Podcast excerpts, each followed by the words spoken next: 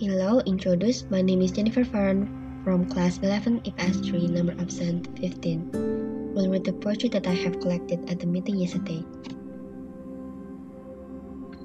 There will come soft rains by Sara Teasdale. There will come soft rain and the smell of the ground, and swallows circling with their shimmering sound, and frogs in the pool singing at night, and wild plum trees in tremulous white. Robins will wear their feathery fire, whistling their whims on a low fence wire, and not one will know of the war. Not one will care at last when it is done. Not one would mind, neither bird nor tree, if mankind perished utterly.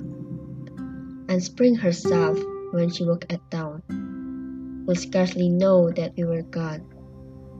That's all from me. Thank you.